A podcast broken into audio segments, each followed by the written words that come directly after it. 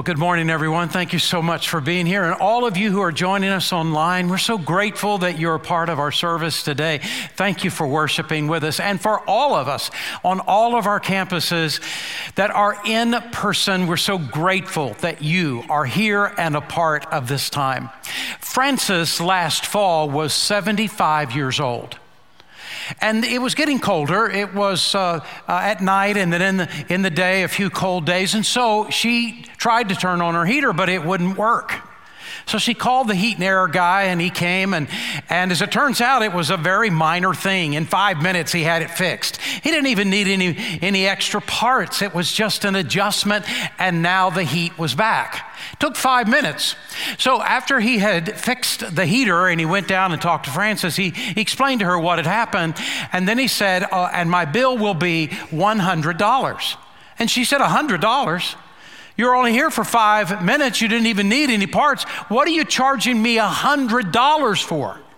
And he said, Well, we, we have this minimum of, of a one hour fee for anything that we do, and, and it's $100 an hour. And she said, Couldn't you make an exception for me? And he said, No, ma'am, I don't have the authority to do that. I can't do that. And she said, Okay, wait right here. She went to her garage. She brought back a rake and she said, Now I want the other 55 minutes. Get out of my yard and start raking my leaves. And did you know he did it? He did it. He said, I'll never do it again. But I was so scared of this woman. This morning, I want to talk to you about when time runs out. We're going through the book of Daniel, at least the first half of it, first six chapters of the book of Daniel, and in a series that is entitled Standing Strong. This is a tough book. This is a in your face kind of book, and we've seen this all through this series. In chapter four, God does something in the life of King Nebuchadnezzar to get his attention that I, at a length, I had never ever seen anywhere in the Bible. What a startling chapter in chapter four. But now we come to chapter five. Next week is the end of the series on Mother's Day. But chapter five takes place 20 years later than chapter four. King Nebuchadnezzar has long since died. Other kings have come and gone. And now Belshazzar is the last king of the Babylonian Empire. And he is about to die. In fact, chapter 5, he dies that very night.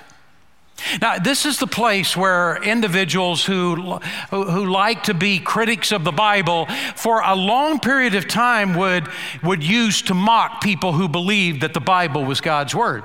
The reason is because archaeological digs in the Babylonian area had only uncovered so much information. And the information that it uncovered d- suggested that the last king of Babylon's name was Nabonidus not Belshazzar.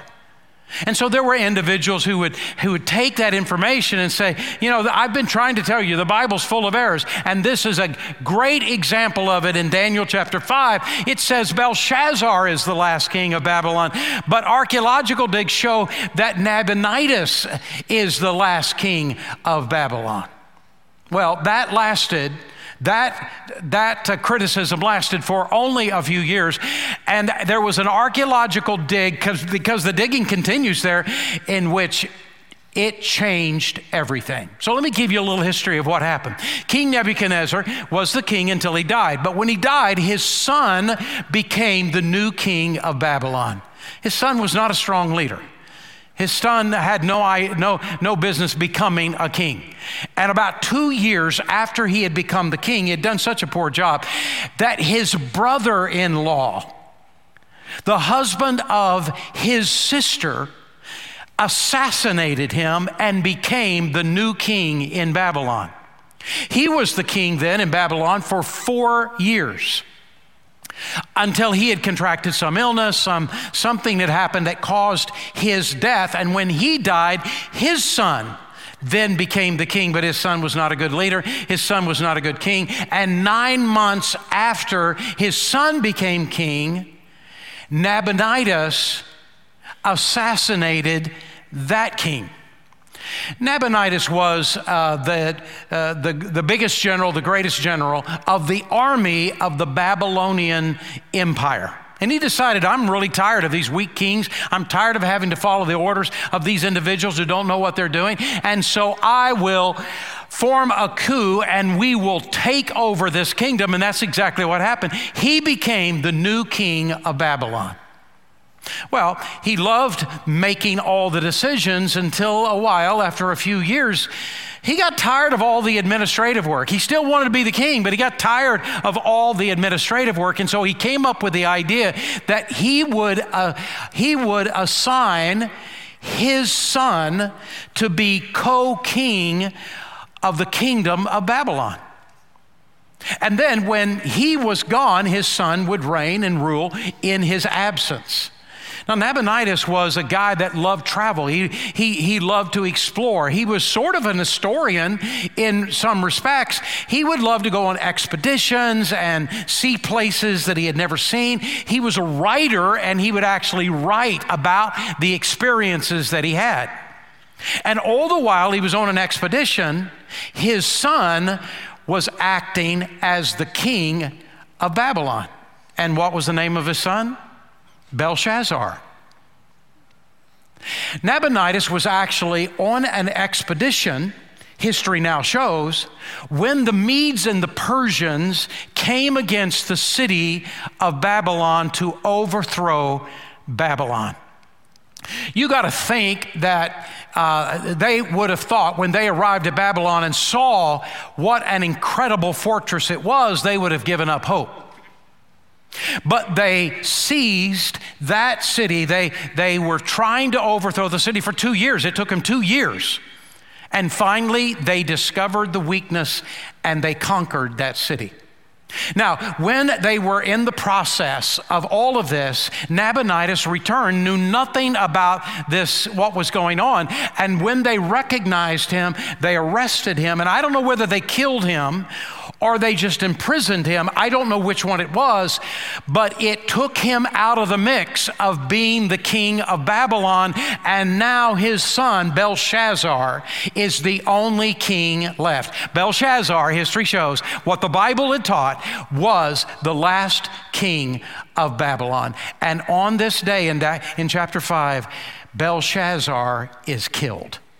So here is the reason I go through all of that with you.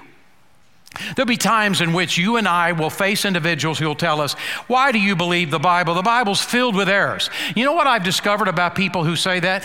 I have never met one person who have said that to me who had actually read the Bible. What happens is, is that people read what somebody else wrote who had read what somebody else wrote who read what somebody else wrote. And they take it as though it is somehow authoritative. But the truth is, all these critics of the Bible, I, I, just dare you to find one who's actually read the Bible.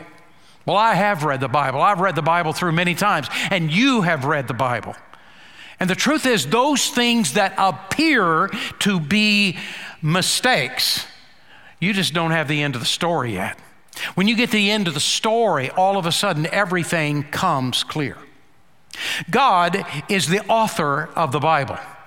But God actually wrote two books, if you think about it, at least, at least theoretically speaking. He wrote the Word of God, meaning that He led what these authors would write so that what they wrote is what He wanted to have written.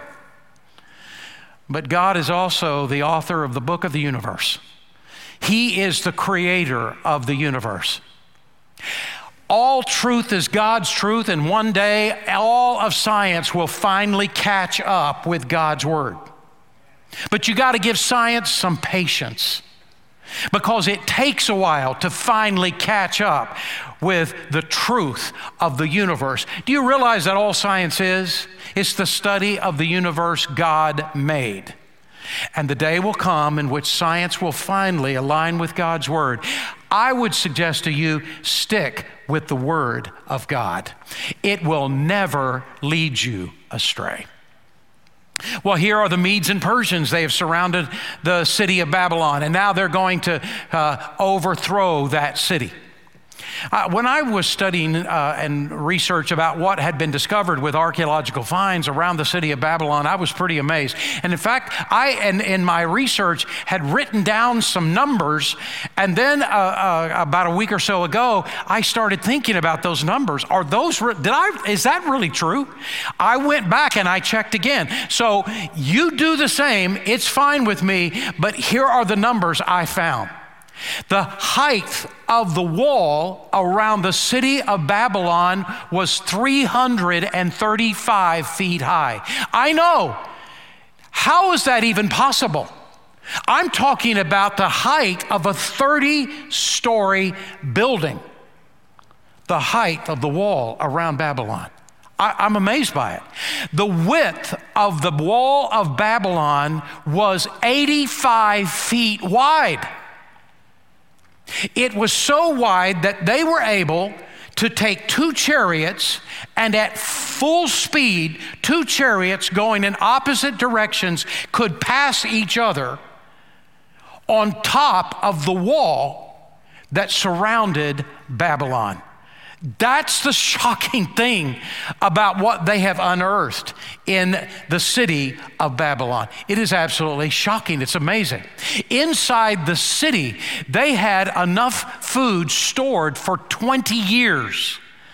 It didn't make any difference how long that they, they the, the armies of some invading army would surround that city. It, they didn't care. It wasn't a problem at all. They had an endless supply of fresh water because they had built the city of Babylon across a part of the Euphrates River. So they had a total flow of fresh water on a continual basis inside that city. How in the world they did all of that, I don't know. But it was large enough they could, they could grow crops and gardens. They would, all, they would have fresh food on a continual basis. There was nothing an invading army could do to conquer this city, except for the fact that God had said it would be conquered in Daniel chapter 2. And conquered it was. They discovered the weakness of the city, and that was that Euphrates River that was underneath the city. And so they dammed up the water further up. They caused it to dry up, and the army came into the city of Babylon through the riverbed of the Euphrates River. When God says something, he will make sure it comes to pass. Now, with all that story, I want us to understand what happens and what God is teaching us. And the first principle that He gives us is simply this a lack of self discipline will always lead to wrong decisions. There's another title that I wish I would have given it A lack of respect toward God will always lead to defeat. And that is exactly what is happening in this story.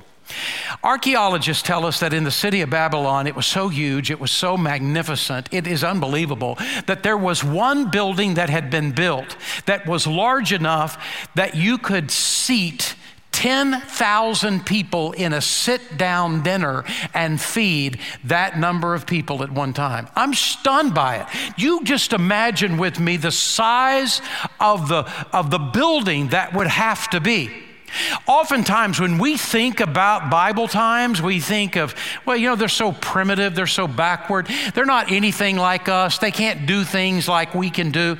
But actually, they had amazing uh, engineers, they had amazing uh, archeolo- I mean, uh, uh, architects that could design any building you could imagine. It was absolutely amazing what former civilizations can do long before our science scientific civilization emerged. And there was a building just like this. And that's the building where the story takes place in uh, Daniel chapter 5. In Daniel chapter 5, Belshazzar, the last king of Babylon, is, it knows that the Medes and Persians have surrounded the city, but he's not a bit afraid. He already knows there's nothing they can do to us. There is no way they can get into this city. And so he has on this particular night a party, and he invites a thousand of the, of the key leaders around the, uh, the city of Babylon together to join him in the party. And the party has all of the revelry you can imagine. They were drinking an endless supply of alcohol. They were doing all the things that were done in those parties in that day. And all of that was happening in this building.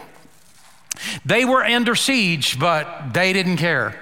What Belshazzar had forgotten is that God is God.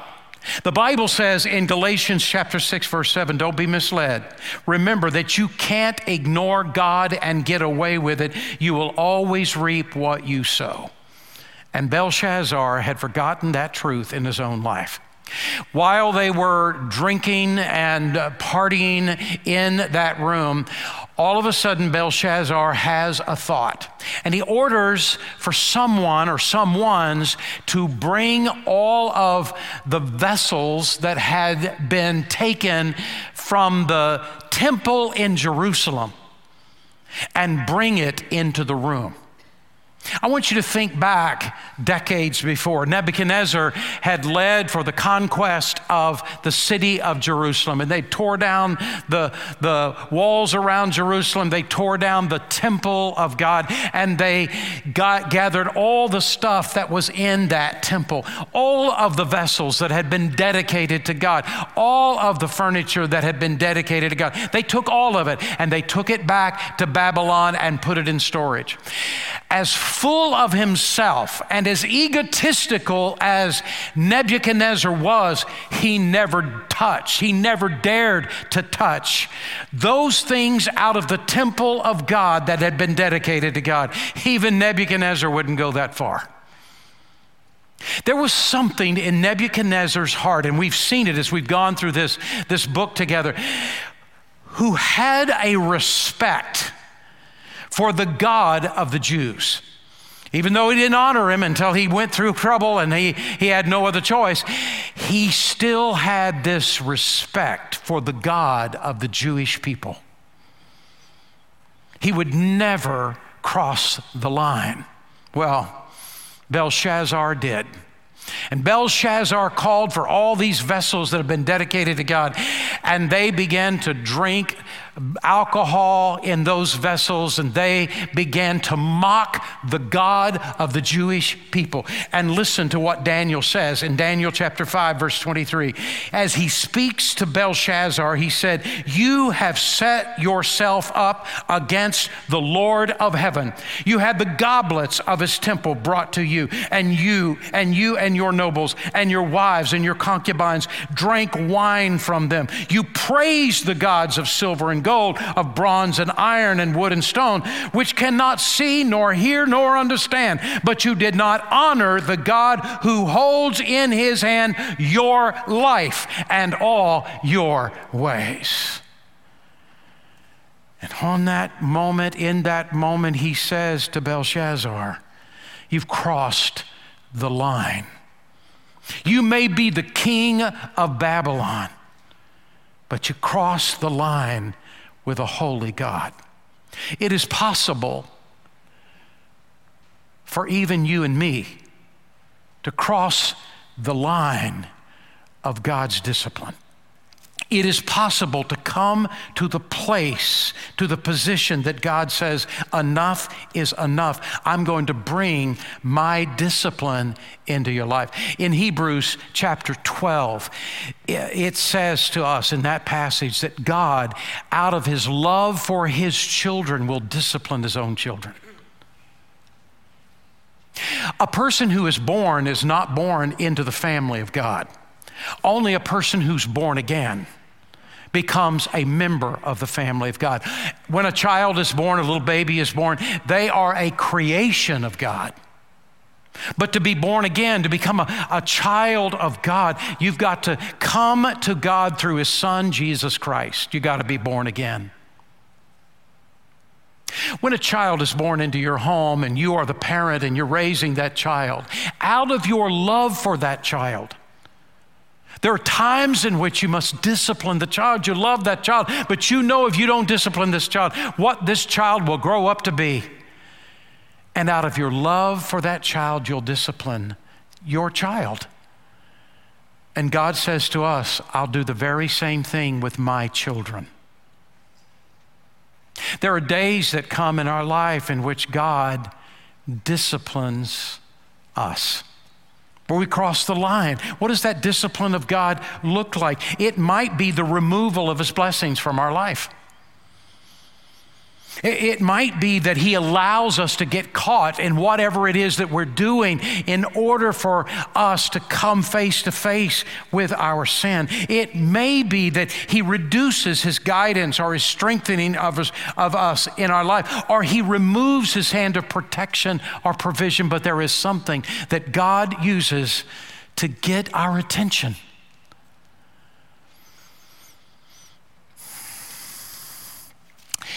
So, what is it that causes us to cross the line?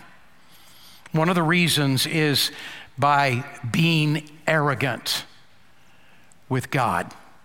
The Bible says in James chapter 4 verse 14, what is your life? You are a mist that appears for a little while and then vanishes. No matter how strong we are, no matter how talented we are, no matter how much money we have, no matter how much power we might have,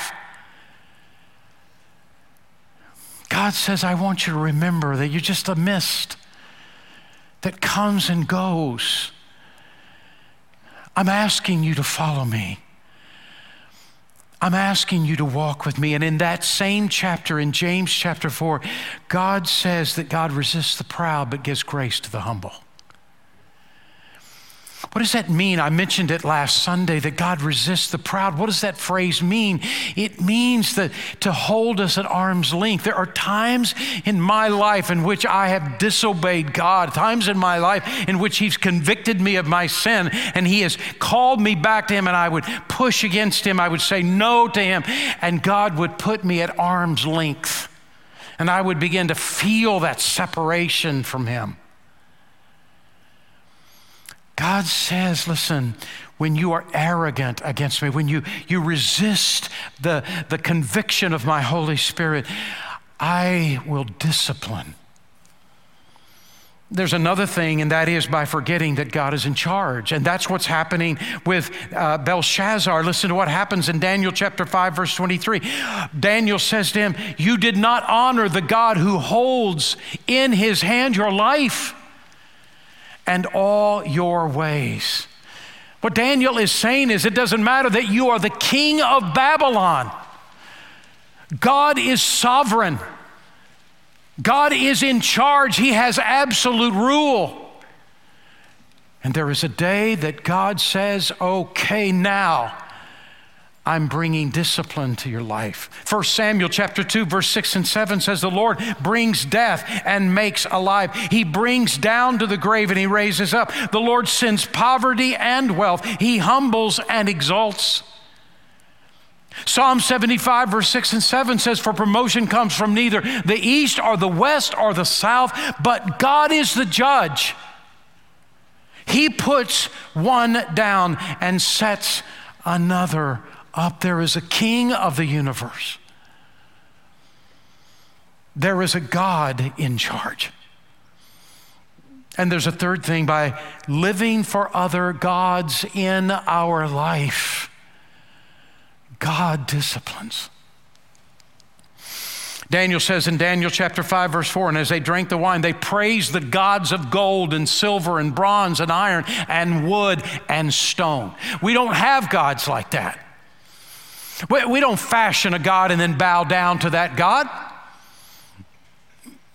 Or do we? The truth is, we can make a God out of our career. God, I don't have time for you.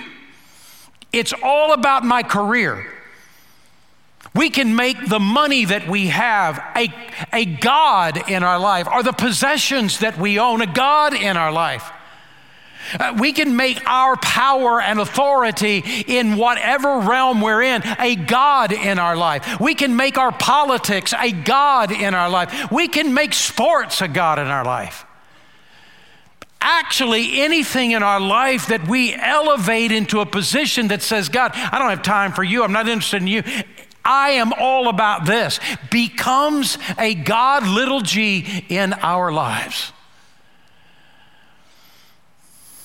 And Daniel, as he's confronting Belshazzar, He says, Listen to what has happened. Your arrogance. You're pushing God out of your life. You're setting up little gods and worshiping them. All of these things have brought you to this moment, and God is now going to get your attention.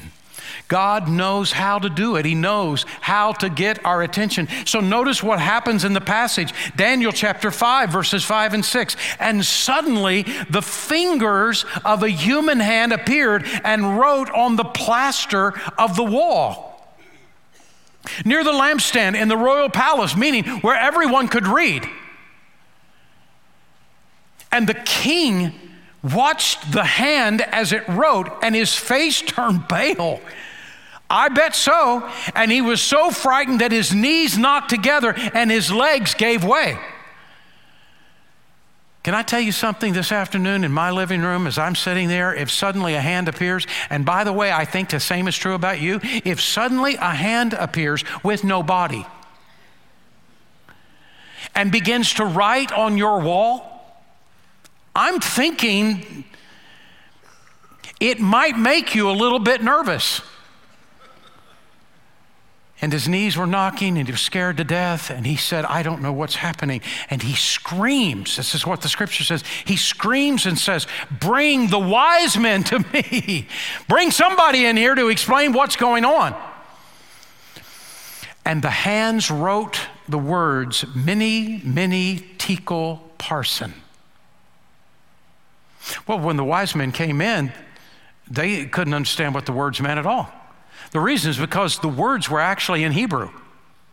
They couldn't read Hebrew. And the queen says to the king, You know what? I do remember a guy. You remember King Nebuchadnezzar when he would have a guy come in and help him, and uh, his name was Daniel. It suggests to me that Daniel is sort of out of favor with, with the new reign.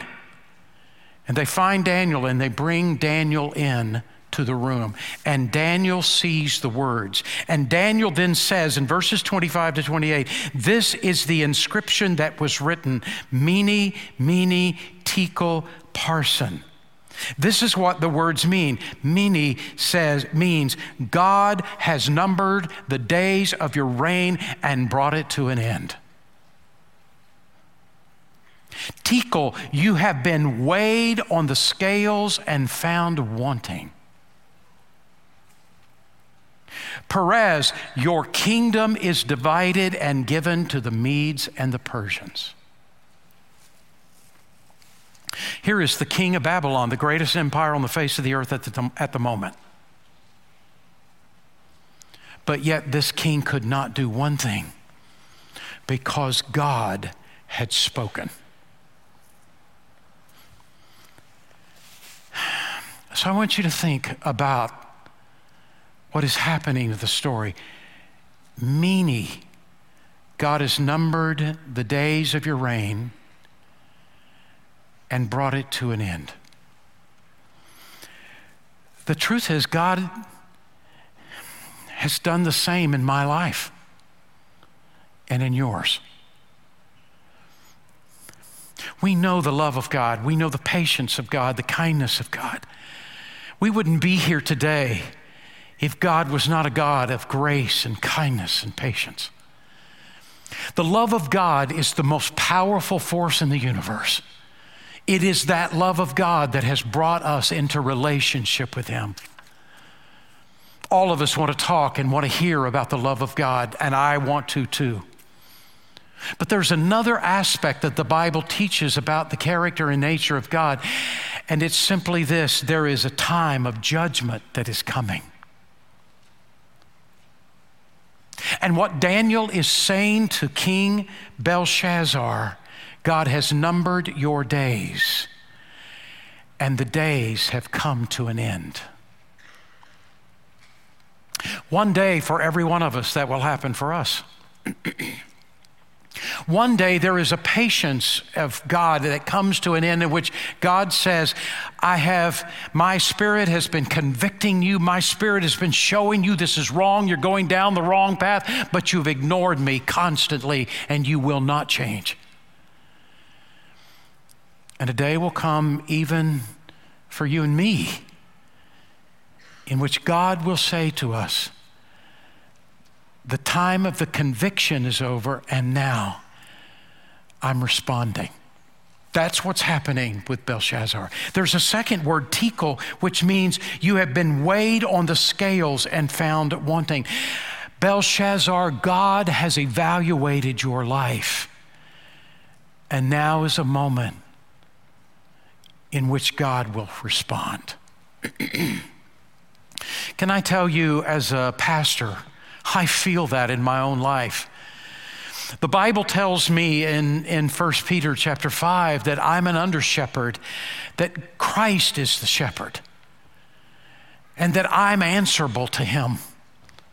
I think about that when I make decisions as a leader in this church. I, I think about what the, how it is that I am to live because one day I will give an account of my life to a holy God, and I know that to be true.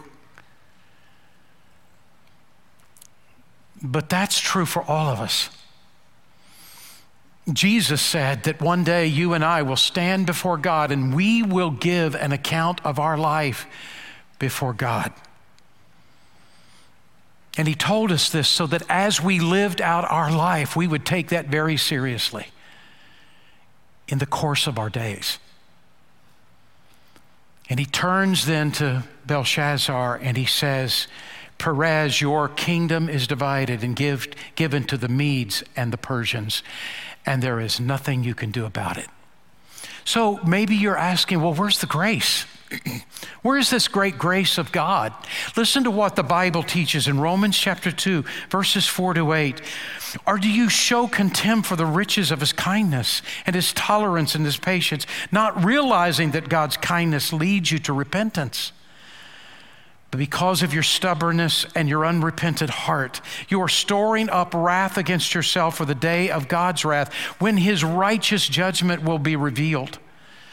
God will give to each person according to what he has done.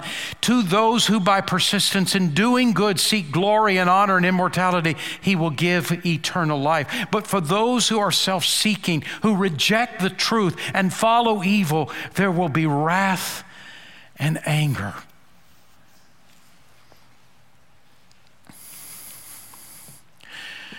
When Belshazzar heard Daniel, I thought Belshazzar would surely say, Well, away with your head. But in chapter 5 of Daniel, Belshazzar somehow in his heart knows what Daniel has just said is true. And the craziest thing happens. He has Daniel standing in front of him and he calls for someone else and says, Put, uh, uh, uh, a, in essence, a necklace of gold around his head because he has told the truth. And the Bible goes on in Daniel chapter 5 and says, That night Belshazzar was killed.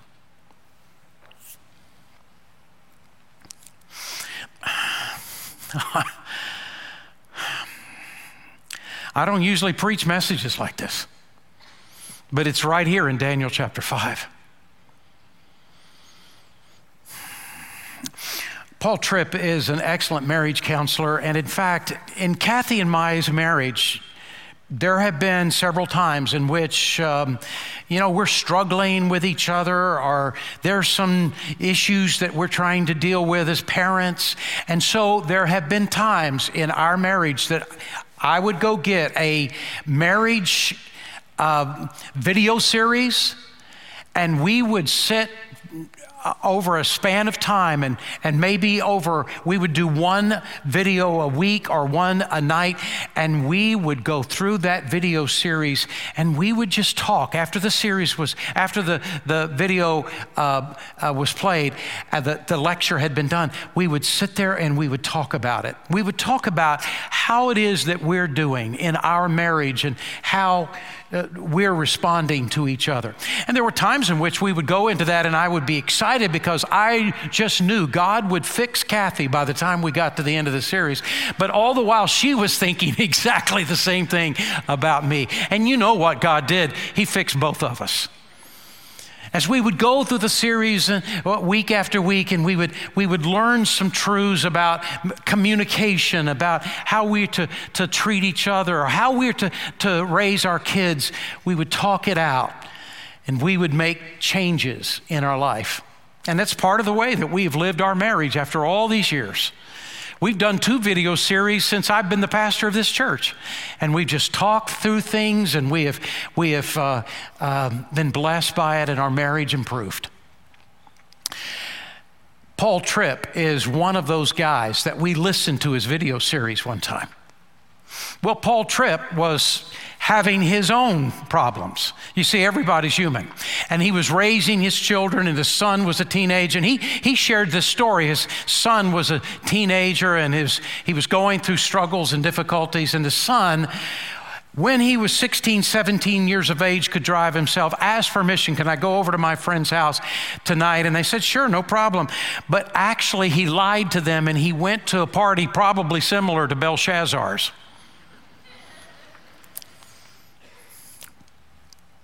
And somehow, some way, Paul Tripp and his wife discovered what had happened.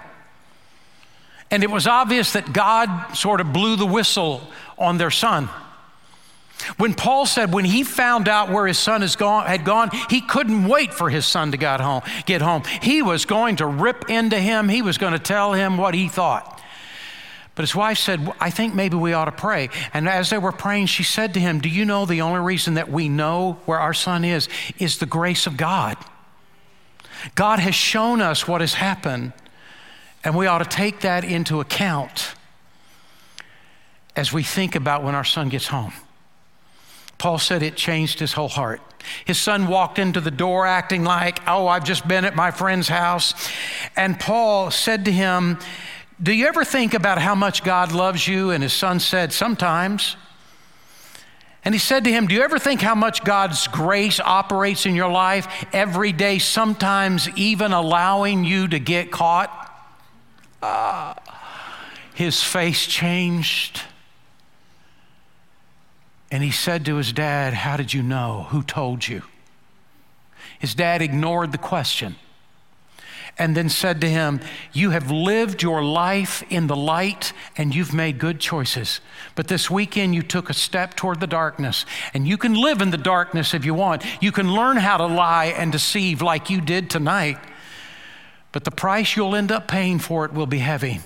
Or you can determine to live in God's light. And I'm pleading with you don't live in the darkness, live in the light. And his dad turned around and walked out of the room, but before he got out of the room, his son said, Dad, don't go. And his son said, I want to live in the light, but it's so hard. Would you help me? There aren't a lot of kids that would have this reaction to this moment.